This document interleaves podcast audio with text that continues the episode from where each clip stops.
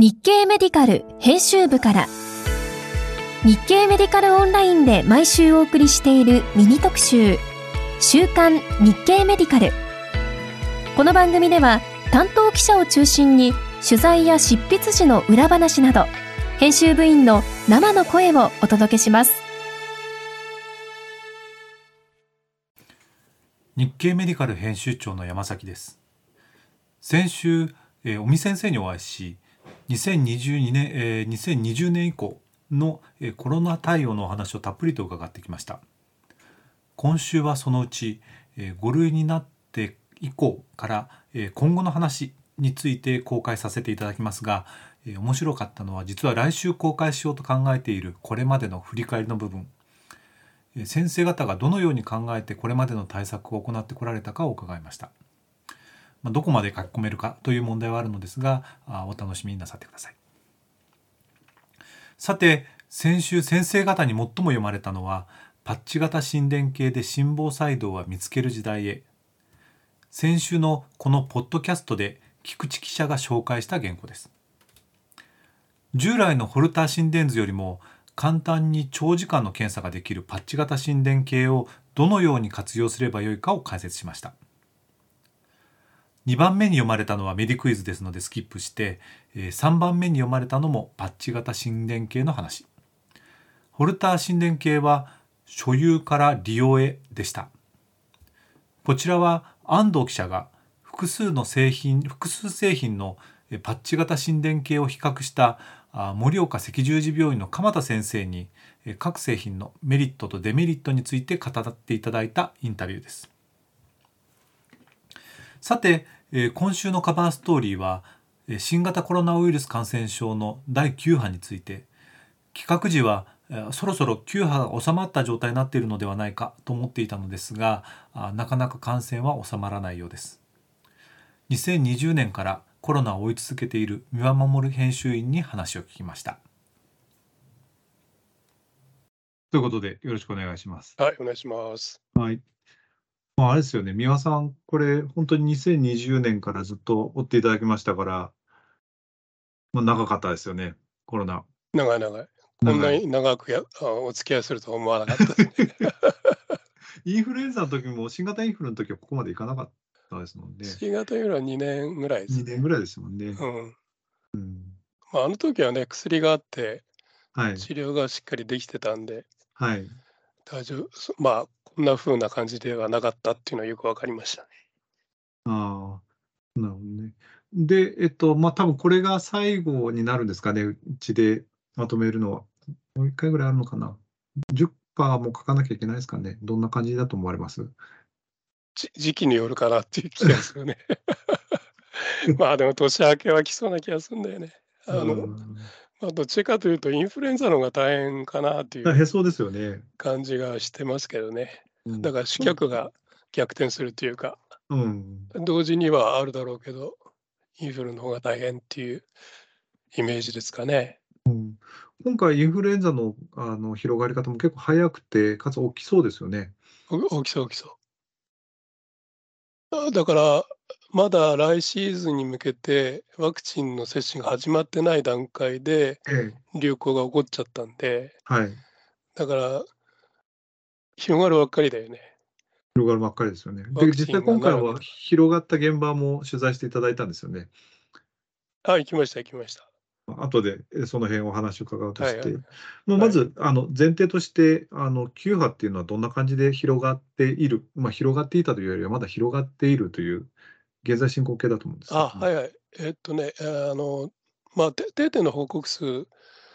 5類に移行してから定点に変わったわけですけれども、まあ、その数字をもとにしてお話しすると、えっと、日本全体で見たら、8月末か、うん。に、あの、えー、20.5例ぐらいになって、はい。えーちょっとピークに達した感がある。うん。その翌週、まあ、9月の第1週ですけど、20.19ぐらいに下がったので、うん、まあ、このまま下がっていってくれればとは願ってますけれども、うん、えー、ちょっと下降気味かなっていう感じですね。まあまあ、頭を打った感があるっていうのが正確かもしれませんけど、うん、分かりませんが。たただですね、今言ったのは日本全体のお話なんですけれども、はい、その都道府県別に見ていくと、ちょっと様相が変わっていて、はい、えー、これまでにですね、3つぐらい山があったように見えてはいます。はい、具体的に言うと、まあ、皆さんもご存知だとご存知ですけども、まず沖縄ですね。沖縄で、ね、沖縄で6月ぐらいにまあ増えて、でその後に鹿児島、あ佐賀、うん、それから、えー、と長崎、宮崎か、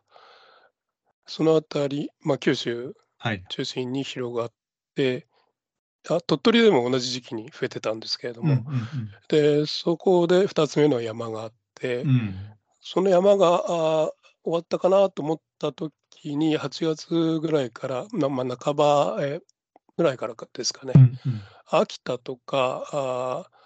青森それから岩手か、うん。えー、遠くの方でも増え始めで同じ時期に、まあ、1周ずれとかぐらいの差しかないんですけれども、えー、っと福島ですね、まあ、福島も東北ですけれども、はい、あと関東では茨城、千葉、うん、それと埼玉も同じぐらいに増えて、えー、静岡、それから岐阜、愛知か、そこでも目立った、あ動きがあって、あと北陸で石川県が同じぐらい、に25ぐらいまで増えてたっていうのがあったんですけど、まあ、それが3つ目の山で、うん。えーそれぞれが、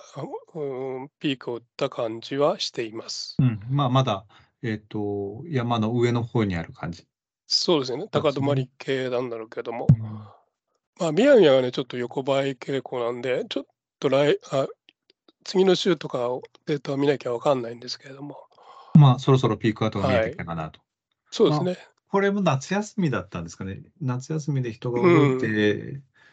まあ、原因を考えるとね、うん、そのまあ、人流の話に行き着くんだと思いますけど、うん、沖縄はやっぱり国内外の観光客でしょうし、はい、あと、まあ、ただ九州で増えたというところも、まあ、あの観光客も関係していると思いますけれども、あのえー、大雨の被災地がちょっと目立つんですよね。なるほど。じゃあ、やっぱりあの密集して換気が悪くなってというような、そうでしょうね。避難、うん、避難場所で、うん、まあ、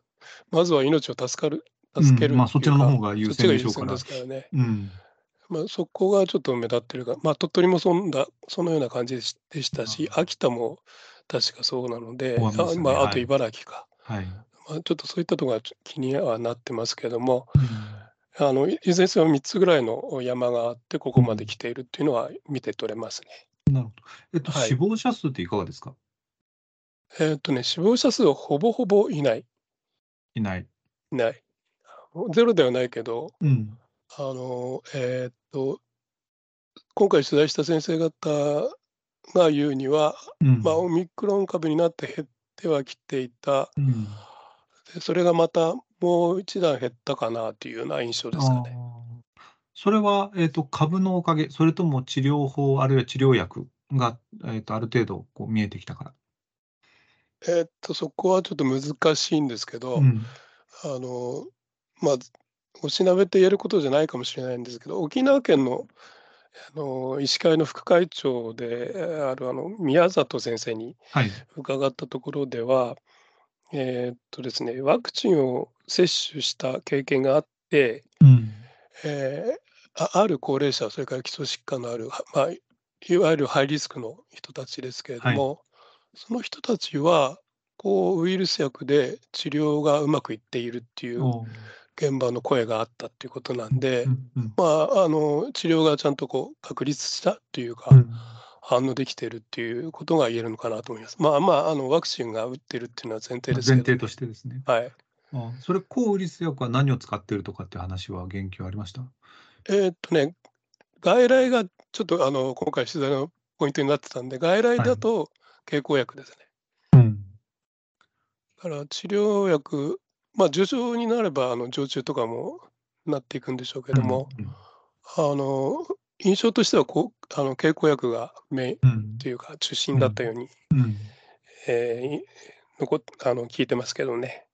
なるほどね。で、あの、まあ、話前後しちゃうんですけども、今回、はいえっと、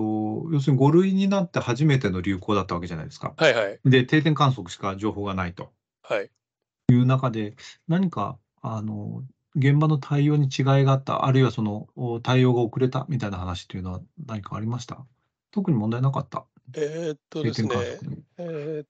と、今回、まあ、た種子島、鹿児島の種子島と沖縄に取材に行かせてもらったんですけども、はい。あの、まあ、先生方のが、まず、幾度におっしゃったっていうか、うんうん。あ言ってたのは、危機感がなくなっている医療者以外の人たちの、うんうん。それは肌身で感じているっていうのうんはおっしゃっていて、うんえーまあ、け経済を回すからしょうがないっていうか、か緩和、うん。えーか感染対策の緩和が進んだんで、うん。当然なんでしょうけども、うん。えーということを前提としつつも、しつつもなんですけどね、あの、若者よ、外に出て遊びなさいって、それは認めるけれども、うん。あの例えばですけど、コロナはもう明けたとか、うん。5類になったんだから、コロナは明けた、うん。コロナは終わった、うん。そういう意識の人が多い。うん。というのは、皆さんおっしゃってましたね。なるほどでなんでそう思うかというと、発熱して初めてコロナがまだあったんだっていう人たちが 多いんだおそのレベル感ですか？そうなんですよ。だから、えなんであなたたちはまだ発熱外来やってるのっていうようなのが、まあ、そういう目で見られてる感じもするっていうの現場の声もあったんで、あのその医療者がと一般の人が分断うん。されてきている、それが深まっ溝が深まっているっていうのは、それぞれの先生がおっしゃってましたね。うん。いや今回、あの尾身先生にもお話を伺ってたんですけど、はい。っていうか僕は伺ってきましたけども、まあ、尾身先生も同じようなことをおっしゃってましたよね。うん。まあ、5類にするってそういうことだし、えーまあ、その自己責任的な部分もあるよねっていう。まあ、ただ、そうん。うん、そうですね。だから危機意識がなくなっちゃってるところに、そのまあ、注意喚起する意味で大事だと思うのは、ままだ実現できてないんでしょうけども、あの定点観測で、あのインフルエンザの時に注意報とか警報とか出るじゃないですか、はいはい各自治体が出しますはいけど、ああれと同じようなことが、まあ、何かできないかっていう声は強くありましたけどね、まあ、うんいまだにありますけども。うん。その危機意識が持ってもらえないんで、まあ、それがゆくゆくは患者増につながって、うん。えーまあ、重症者が少ないとはいえ、患者が増えれば重症者増えるので、そうですね。その負荷がまあ医療者に乗っかかっていくっていう構図は、につながっていっちゃうんで、うん。それを心配する声っていうのは、まあ、ありましたよね。うん、結果としてこれまでと比較して、えーうん。医療機関の負担というのは重かった、しんどかったんでしょうか？えーっとですね、その重症者がいないっていうことは、安心感で、うん。心の、まあ、負担感は減っている。うん。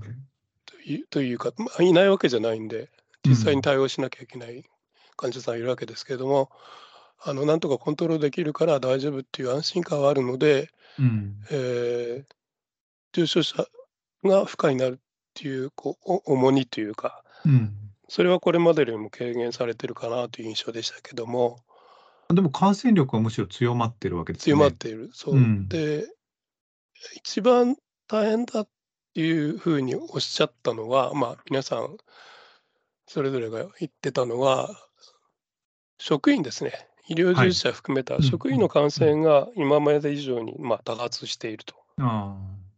だからあの今、編集長がおっしゃった通りで、感染力が高まっているので、ーうんうんうん。いろんな形で病院の中に、医療機関の中に持ち込まれてしまう。うんうん。整形外科で入院してた患者さんが実はコロナに感染していてあ広がってしまったりーとか、うんうんでまあ、患者さんの対応っていうのはこれまで通りであの病病床を分けたりとかそういうことで対応できてるんだと思うんですけれども、医療従事者で職員が感染しちゃうと休まざるを得ないのうんでそうですね。うん。でそれでなくてもまあ、ギリギリというか、厳しい人で 中での対応だから、休む人が出ちゃうと、まあ、回らなくなる。うん、で、その結果としてやっぱり医療機能が低下して、うん、診療制限、病床制限、うん、あるいは救急の受け入れも、の時間もかなりかかってしまうだとか、うん、そういうことは、まあ、現実としてあったっていうのは言えますけどね。うん、なるほどあと、今回の特徴というと、うん、ついにインフルエンザとの同時流行が一部見られた。はいはい。まあ、今まさに、えーと、東京都等も含めて、えー、同時流行がいろいろ言われてますけども。ね、はい。あの鹿児島県がその先行したわけですけれども、うん、えー、そうですね、沖縄県で、ああ、大変だな、コロナ大変だなっていう時期に、えー、なぜか鹿児島県で、これまでなかった、えー、夏のインフルエンザの流行があって、でそれをかけるようにコロナの流行も続いて、まあ、同時感染が起こったわけですけれども、鹿児島県全体ではこう、まあ、一緒に増えてるようには見えてたんですけど、うん、地域別に細かく見ていくと、インフルだけの地域と、まあ、コロナだけの、コロナが主流の地域っていうふうにこう、実は分かれていて、で、あの、鹿児島市とか、まあ、鹿児島県の本島という言い方いいのかとかあれですけども、はい。そのあたりは、あの、インフルエンザが中心で、まあ、主流で、コロナがないわけじゃないんですけれども、うんうん。で、島ですね、その種子島や奄美、あの、そういったところがコロナがメインだったっていうことがあったんですけれども、うん。まあ、とはいえ、その、あの、さっきも出てた種子島は、実はそのコロナもインフルも同じぐらいの、えー、流行患者数まで立ち上がったので、はい、あのそれぞれ30だ、まあ、60か。定点で言うと60だったり40だったりまで行ってましたから、コロナだけ見てると61でもインフルを加えると100になるっていう状況があったんですよ。はい、1週間100人まあどっちかの患者さんが合わせた患者さんがやってきた。うん。で、あの、種子島医療センターで、あの、院長先生にお話を伺ったんですけれども、はい。あの、同センターはっていうのは、夏場っていうのは1日、えー、400人から500人ぐらいの一般外来を見ている病院なんですよね。188床ぐらいで、26の診療科がね。あるんですけども、まあ、地域の中学病院一つ、一つじゃないか。あメインの中核病院なんで患者さんが集中するんでしょうけども、そういったところに1日その、えー、50人から100人かの発熱外来、うん、発熱患者さんが発熱外来にやってきてた。なるほど。っていうことだったんですよね。まあ、過去にもそういうことがあったので、えー、ぐらいの規模だったので、まあ、乗り越えられるだろうっていう、っていうか、というか、経験値があったので、経験則でなんとか対応できるということがあったんで、うん、あ持ち越えられたんだろうと思うんですけれども、うん、その経験があったっていうのは、今回のコロナで、そうですね、あごめんなさい、コロナの感染で、コロナの時には同じぐらいのレベル感で来てたので、その時は対応できてた。で、今回は、まあ、インフルとコロナを合わせて同じぐらいの、まあ、大変さがあったんだけれども、なんとかできるだろうと考えていた。で、まあ、うまくこれまでの経験が来たっていうことをおっしゃってましたね。あの具体的に言うと、その、先ほど言った通りで、重症者少ないということは、病棟の方の対応っていうのは、まあ、そんなに負荷がなく、ま、回れた。ところが、一気に増えた患者に対しては、あまあ、今までの体制だと、ま、回れないっていうか、大変だということで、何をかやあのやられたかというと、その、入り口の分散を図ったんですよね。入り口。入り口、受け皿。えー、来院した時に、はい。発熱患者さんが来院した時に、うん。まずあの、インフルとコロナの同時あの抗原検査キットで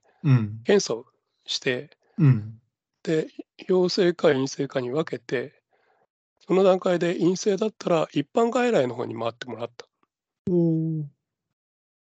そう全体としてはあの負荷は患者数としては負荷が強まってたのは、はい、あの事実なんですけど、はい、発発熱外来にかかった人たちはそういう意味じゃあのその振り分けたことで負荷としては減ってたわけですよね。なるほどなるほど。でそういうことをやっててあの患者さんの伏線化、まあ、診療ルートの伏線化を図って、うまく流れを作ったので対応できただろうと、もあの私は見てるんですけども、まあ、先生もそうおっしゃってましたけど。なるほどでもう一つその分散化でいうとあの種子島医療センターはその小児と成人を発熱患者で小児と成人の対応っていうのを分けたんですよ。なるほど。同じ発熱外来で両方見るんじゃなくて、成人を見る発熱外来、まあ、小児を見る発熱外来に分けて対応した。小児の方が時間がかかるから。そうですね。うん、でだからまあそういうこう伏線化を図って分散を図って、えーまあ、医療資源限られた医療資源で対応したっていうことにはなるわけですけど、まあ、うまく効率的には回ってた感じではありますしだだから病院がこう破綻するというかそういうことには至らなかった、うん、なるほどね、ということのようですね。今ちょっと伺ってて、まあ、ちょっと戻りますけれども、はいはい、お必ずしも同時流行ではなかったっておっしゃってたじゃないですか。あウイルス鹿児島県ではですね。鹿児島県ではですよね。はいはい。まあ、ちょっと他の地域はよくわからないですけども、はい、ウイルス干渉はじゃあ、ありそう？で、あの、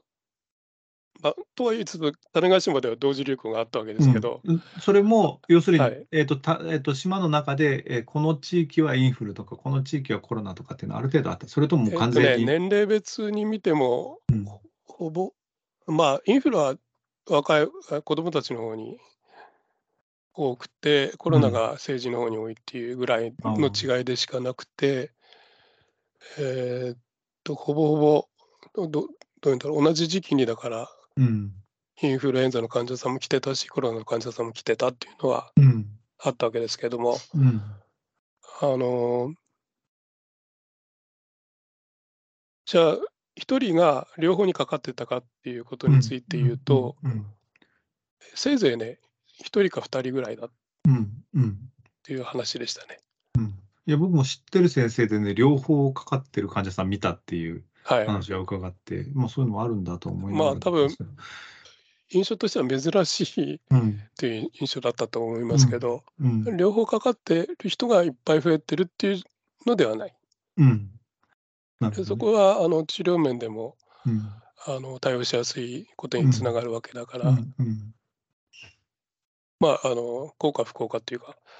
そういうことはなかったっていうのはあの乗り切れた要因のもう一つの要因のにはなろうかとは思いますけどね。あと、もうあれですもんね、あの検査キットが両方出ますもんね。出ます出ます。だから発熱外来で両方引っ掛けて、うん、で、うん、えっ、ー、と、どっちかが出たらそれに、その治療に入るっていうような、そうですね。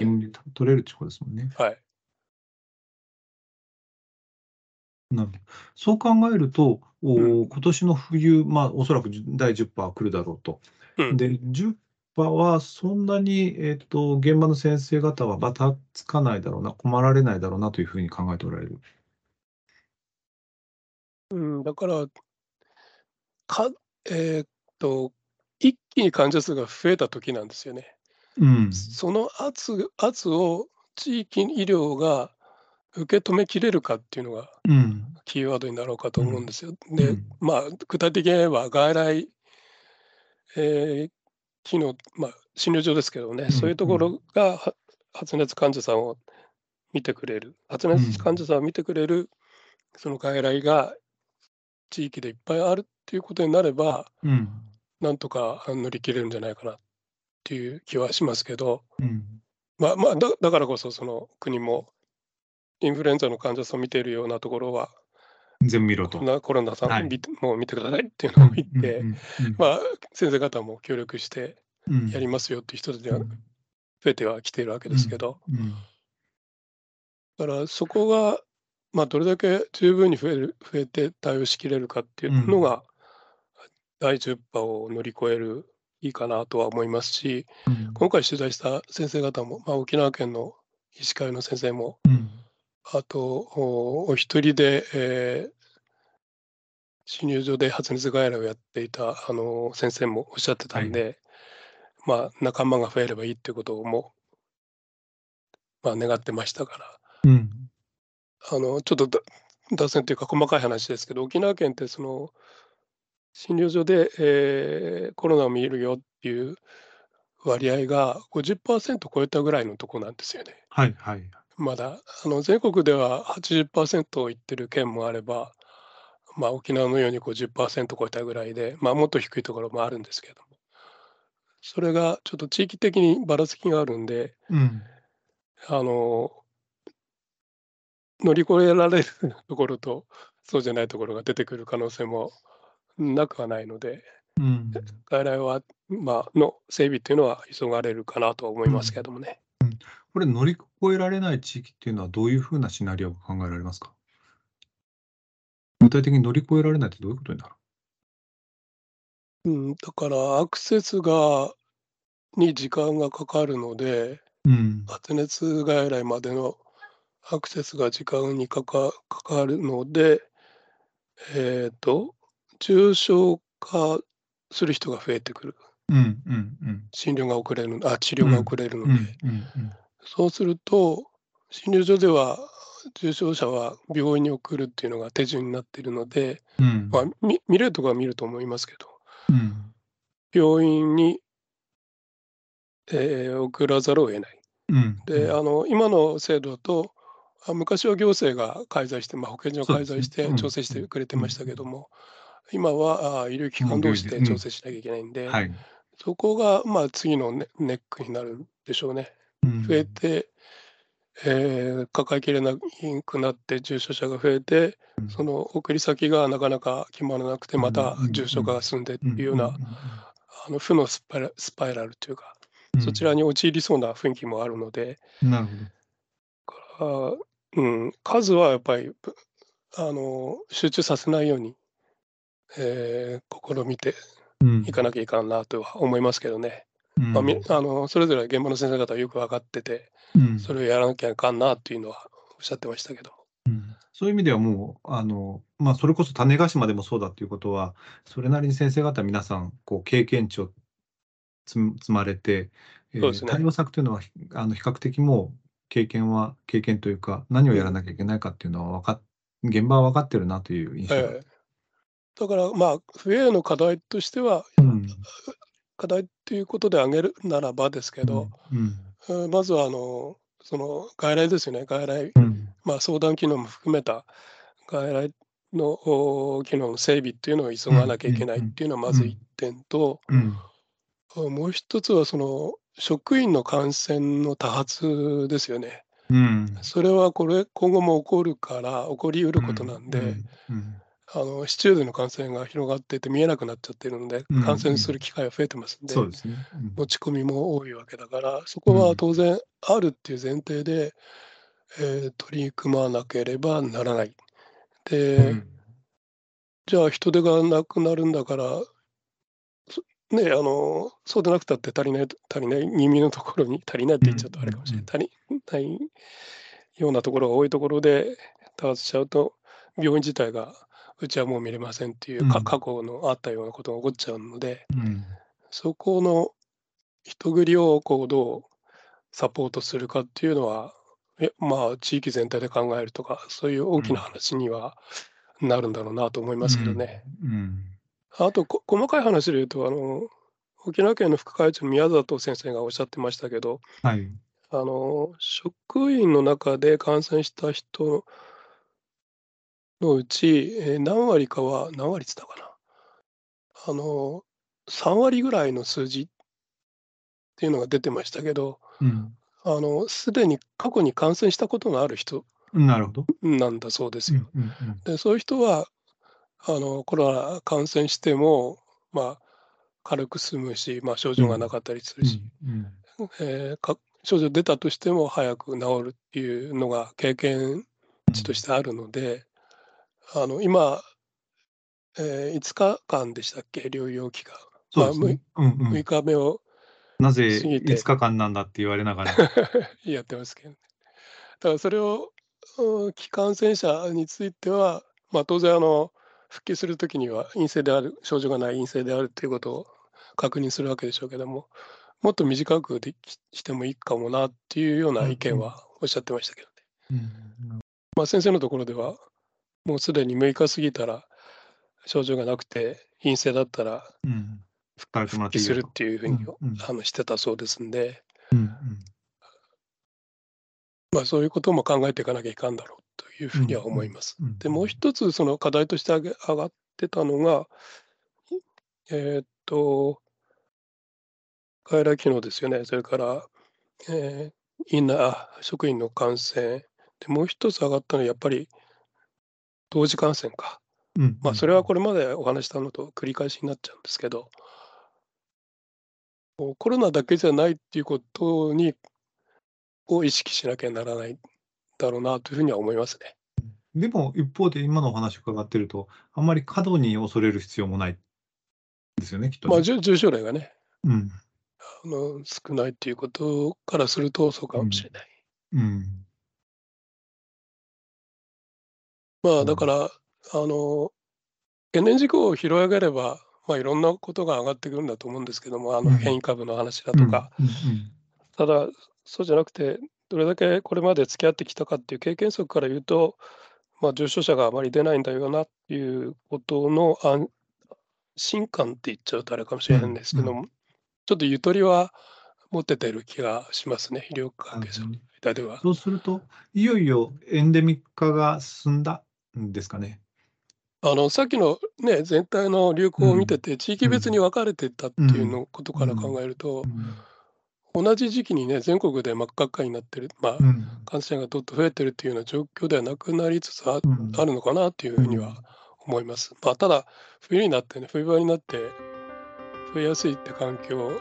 感染しやすいって環境、まあ、北海道が特に注目されるんだと思いますけど、そういうところでどっと増えて、全国に広がっていくっていうことはあり得ることなんで、うん、まあ、注意はしなきゃいけないんでしょうけどもあの大きな流れとしてパンデミックは終わってエピデミックに移りつつある、うん、打っているっていう段階には入ってると思います、ね、なるほどね。はい、はい。すみません、はい、勉強になりました。ありがとうございました。お疲れ様でした。さて、今週はその他に本日日経ヘルスケアで掲載している診療所経営駆け込み寺の天才を公開しました。少子高齢化で採用難良い人材を確保するにはです。ハローワークに求人情報を掲載しても応募者がなかなか集まらないという悩みに対する回答を掲載させていただきました。また明日火曜日には X で話題の今週の論文を更新します。9月11日から17日の話題になった論文について紹介します。今回一番多くツイートされていたのは外科系医療従事者における同僚からのセクハラ性的暴行レイプの経験に関するイギリスでの調査結果です。ハラスメントの問題は国に関係なくいろいろと問題になっているようです。今週も日経メディカルをよろしくお願いいたします。